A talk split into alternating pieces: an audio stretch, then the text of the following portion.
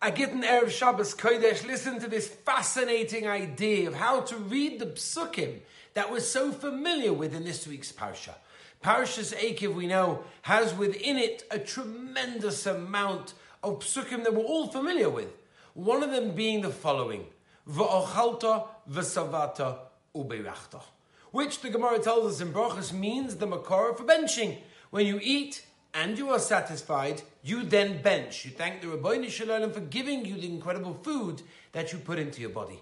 The Vizhnitzer Rebbe, Schusen Yugan Alani, brings a totally different idea and a way to understand how to read the psukim.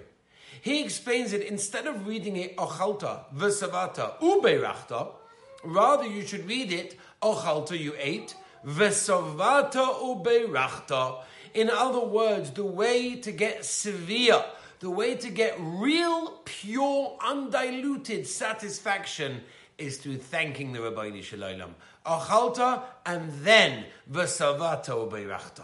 That the real bracha comes from the satiation, from being able to thank the Ribbono Shel Olam, appreciate that which we have, and really thank him for everything he's given us. I want to wish everyone an incredible, beautiful, incredible, uplifting, and Kedusha Shabbos Kodesh.